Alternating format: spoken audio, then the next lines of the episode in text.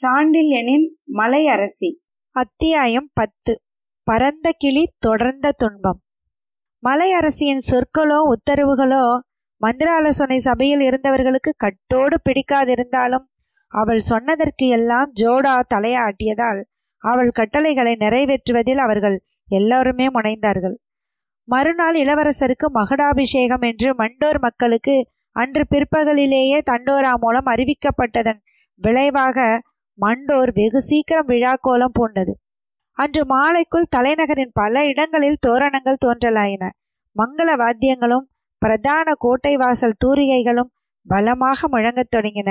முக்காடு அணிந்து ராஜபுத்திர பெண்கள் குடங்களில் நீர் ஏந்தி வெளிவந்து வாசல்களில் நீர் தெளித்து கோலமிட்டு செம்மண் பூசினர். வீரர்கள் பத்து பத்து பேராக அணிவகுத்து வீதிகளில் வலம் வந்து ஜெய கோஷங்களை கிளப்பினார்கள். மார்வாரின் பெரும் கொடி கோட்டை வாசல் மீது ஏற்றப்பட்டது.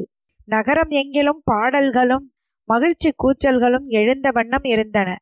மாலை அணுகியதும் எங்கும் விளக்குகள் பிரகாசமாக எரிய தொடங்கின. இந்த ஏற்பாடுகள் அனைத்தையும் மலையரசி அரண்மனை உப்பரிகையில் இருந்தே கவனித்து கொண்டிருந்தாள். அரண்மனையில் மட்டும் பெரிய மகாராஜா காலமாகி நாட்கள் பத்து கூட ஆகாததாலும் மகாராணியின் துக்க காலமும் கோலமும் நீங்கவில்லை என்ற காரணத்தாலும் மங்கள அலங்காரங்கள் ஏதும் நடக்கவில்லை. அதை கண்ட மலையரசி பணிப்பெண்களில் ஒருத்தியை அழைத்து, இளைய ராஜா மகாராஜா ஆவது உங்களுக்கு பிடிக்கவில்லையா என்று வினவினாள் சிறிது சினத்துடன். அப்படி ஏதும் இல்லையே அம்மணி என்றால் பணிப்பெண் திகிலுடன். அரண்மனை ஏன் மகுடாபிஷேகத்துக்கு அலங்கரிக்கப்படவில்லை என்று வினவினாள் மலையரசி. மகாராஜா இறந்து பத்து நாள் ஆகவில்லை என்றாள் பணிப்பெண். அதனால் பாதகம் இல்லை, அரண்மனையை அலங்காரம் செய்யுங்கள் என்று மலையரசி உத்தரவிட்டாள்.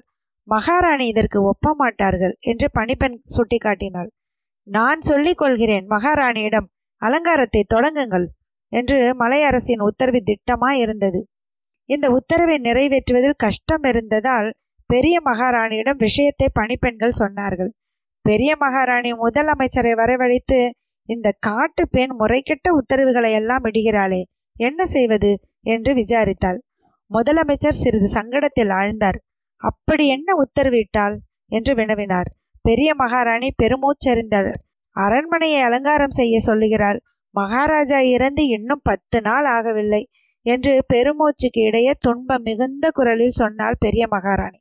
இது எந்த நியாயத்தில் சேரும் என்றும் கேட்டாள். அரச நியாயத்தில் தர்மத்தில் சேரும் என்ற மலையரசியின் குரல் அவர்களை திகைக்க வைக்கவே இருவரும் திரும்பி அரை வாயிற்படியில் நின்று அவளை நோக்கினார்கள். இருவருக்கும் அவள் வரவு சிறிது திகிலை அளித்தாலும் முதலமைச்சர் துணிவை வரவழைத்து கொண்டு, அம்மணி நீங்கள் இன்னும் மகாராணி ஆகவில்லை என்று சிறிது கோபத்துடன் சுட்டிக்காட்டினார். இந்த உண்மையை கண்டுபிடிக்க ஒரு முதலமைச்சர் தேவையில்லை, இந்த அரண்மனையின் சாதாரண பணிப்பெண்ணுக்கும் அது தெரியும் என்ற மலையரசி, அமைச்சரே மகாராஜா அடைந்திருப்பது வீர மரணம். மேவார் தலைநகரில் வாள் கூட இல்லாமல் நிராயுதபாணியாய் இருந்த அவரை பத்து வீரர்கள் வளைத்து கொண்டார்கள். தனியாக அங்கிருந்த கேடயத்தை மட்டும் தாங்கி அதை கொண்டே ஆறு பேர் உயிரை மாய்த்தார் மகாராஜா. அத்தகைய மா வீரர் சொர்க்கத்துக்கு போகிறார்கள். அது துக்கப்படும் சம்பவம் அல்ல, பெருமைப்படும் சம்பவம். தவிர மற்றவர்களுக்குள்ள நியதி சத்திரியர்களுக்கு கிடையாது. மரணத்துக்கு பின் மகுடாபிஷேகம் நடப்பதும் மங்களம் தொடருவதும் ராஜபுத்திர வம்சங்களின் இயல்பு என்று விளக்கினாள். இதை கேட்ட மகாராணி மட்டுமன்றி முதலமைச்சரும் வியப்பின் எல்லையை அடையவே முதலமைச்சர் கேட்டார், காட்டில் இருக்கிற உங்களுக்கு நாட்டு பழக்கம் எப்படி தெரியும் என்று. மலையரசி நகைத்தாள். தூரத்தில் உள்ள மேவார் தலைநகரில் நடந்தது காட்டில் இருந்த எனக்கு எப்படி தெரிந்தது என்று பதில் கேள்வியை வீசினாள். இளவரசர் சொல்லியிருக்கலாம் என்றார் முதலமைச்சர். சிரித்தாள் மலையரசி சிறிது வாய்விட்டு. இளவரசருக்கே நாங்கள்தான் காட்டினோம் சித்தூர் நிகழ்ச்சிகளை, வரப்போகும் சம்பவங்களை என்று சொன்ன மலையரசி, உங்கள் இளவரசர் நான் சொல்வது எல்லாம் ஏன் ஏற்க வேண்டும் என்றும் வினவினாள். முதலமைச்சர் தமது நகைச்சுவையை காட்டினார். மயக்கம் என்று ஒற்றை சொல்லில் பதில் சொன்னார். என்னிடம் மயங்கிவிட்டாரா? மலையரசின் கேள்வியில் கேலி இருந்தது. ஆம், உங்கள் இளவரசரை பற்றி உங்கள் மதிப்பு அவ்வளவுதான். அவரை பற்றி நான் ஏதும் சொல்லவில்லை. அவர் சபல புத்தியை பற்றி சொல்கிறீர்கள். எந்த பெண்ணை பார்த்தாலும் பல் இழிக்கும் புத்தி அவருக்கு இருக்கிறதாக்கும். சம்பாஷணை விபரீத வழியில் இறங்குவதை பார்த்த முதலமைச்சர் நான் ஏதும் சொல்லவில்லை என்று பின்வாங்கினார். மலையரசி அவரை விடவில்லை. வேறு யார் சொல்கிறார்கள் என்று கேட்டாள். மக்கள் என்ற முதலமைச்சர் ஒரு காட்டு பெண்ணை மரவுரி தரித்தவளை புறவியில் அமர்த்தி கடிவாளம் பிடித்து சேவகனை போல் நடக்கும் இளவரசரை நகர மக்கள் நேரடியாக பார்த்து விட்டார்கள் என்றும் கூறினார்.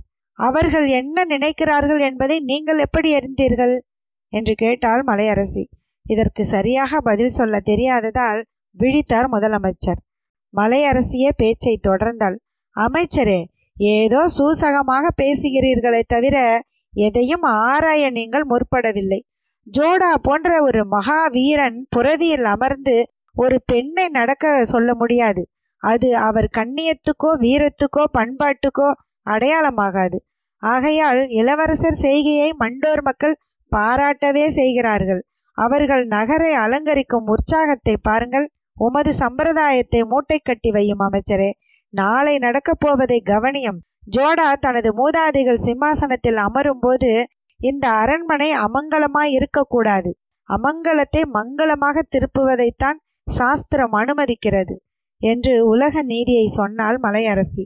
அத்துடன் கேட்டாள், முதலமைச்சரே நீர் அந்தணர்தானே என்று. ஆம் என்றார் முதலமைச்சர். தாய் தந்தையருக்கு சிரார்த்தம் செய்கிறீரா?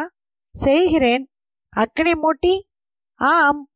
அதில் அகில் அக்கினி குண்டத்தை நகர்த்தும் போது என்ன சொல்கிறீர்? முதலமைச்சர் பிரமையில் ஆழ்ந்ததால் பதிலேதும் சொல்லவில்லை. ஆகையால் மலையரசி சொன்னாள், சேசமாய புனராக மனாச, அதாவது திரும்பி சுபகாரியத்துக்கு வா என்று சொல்கிறீர். அமங்கலத்தை அமங்கலமாகவே வைக்கக்கூடாது என்பது சாஸ்திரம். மங்களத்தை அழைப்பதும் அமைப்பதும் சாஸ்திரத்தின் நோக்கம். ஆகவே சொல்வதை கேளும்.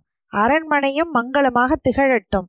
அதற்கான ஏற்பாடுகள் உடனடியாக நடக்கட்டும் என்று உத்தரவிட்டுவிட்டு அந்த இடத்தை விட்டு அகன்றாள். முதலமைச்சர் அப்பொழுதும் அவள் வார்த்தையை கேட்கவில்லை. அரண்மனையில் மட்டும் அலங்காரத்தை அனுமதிக்கவில்லை. மறுநாள் மகுடாபிஷேகம் மங்கள தீபங்கள் அற்ற அரண்மனையிலேயே நடந்தது. மகுடாபிஷேக மண்டபத்தில் திரளாக வீரர்கள் வந்திருந்தார்கள். ஆனால் மலையரசி மட்டும் வரவில்லை.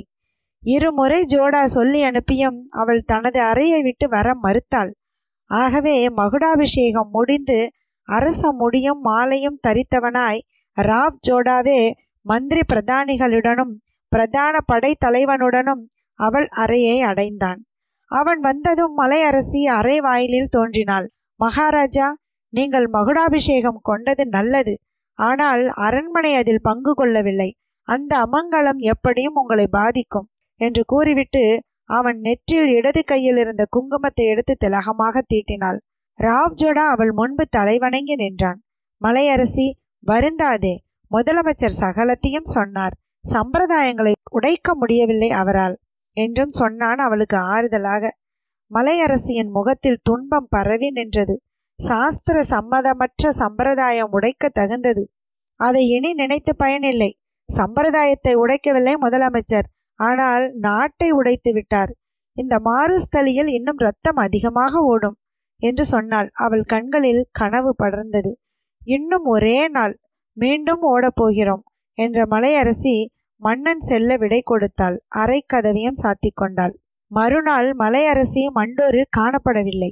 அவளை பார்க்க சென்ற ராவ்ஜோடா அவள் பஞ்சனை மீது புது உடைகள் வைக்கப்பட்டு இருப்பதையும் அவளது புலித்தோலும் மரவுரியும் காணாததையும் கவனித்தான்.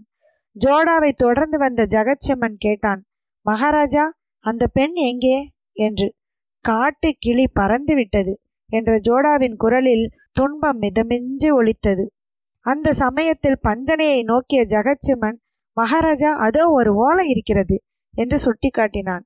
ஓலையை எடுத்து பார்த்தான் ஜோடா. அதில் இருந்தது ஒரே வார்த்தை, சுத்த விரதம் என்ற சொல்லை இறைந்து படித்தான் மார்வாரின் புது மன்னன். திரும்பி படைத்தலைவனை பார்த்து, நான் மார்வாரை விட்டு செல்ல காலம் வந்துவிட்டது. போக வேண்டியதற்கான ஏற்பாடுகளை செய் என்று உத்தரவிட்டான். இன்றைக்கு தானே முடிசூடினீர்கள் மகாராஜா என்று முதலமைச்சர் கேட்டார். ஆம் முதலமைச்சரே, இது நிலையற்ற அரசு என்று மலையரசி மந்திராலோசனையில் சொல்லவில்லையா என்றான் ஜோடா. சொன்னாள் என்றார் முதலமைச்சர். தெரியாமல் அவள் சொல்லவில்லை. நமக்கு புரியாதது அவளுக்கு முன்னோக்கி புரிகிறது என்ற ஜோடா விடுவிடு என்று அரண்மனையின் அந்தப்புற படிகளில் இறங்கிச் சென்றான். புறவிச்சாலையை நோக்கி அவளை எப்படியும் பிடித்து விடுகிறேன் என்று தனக்குத்தானே சொல்லிக்கொண்டு தனது புறவியை அவிழ்த்து அதன் மீது தாவி ஏறினான். அதே சமயத்தில் மண்டோரின் வாயிற் கதவுகள் பெரிய சத்தத்துடன் சாத்தப்பட்டன. போர் முரசு பலமாக ஒலித்தது. புறவியில் தாவி ஏறிய ஜோடா புறவியை நகர்த்தவில்லை.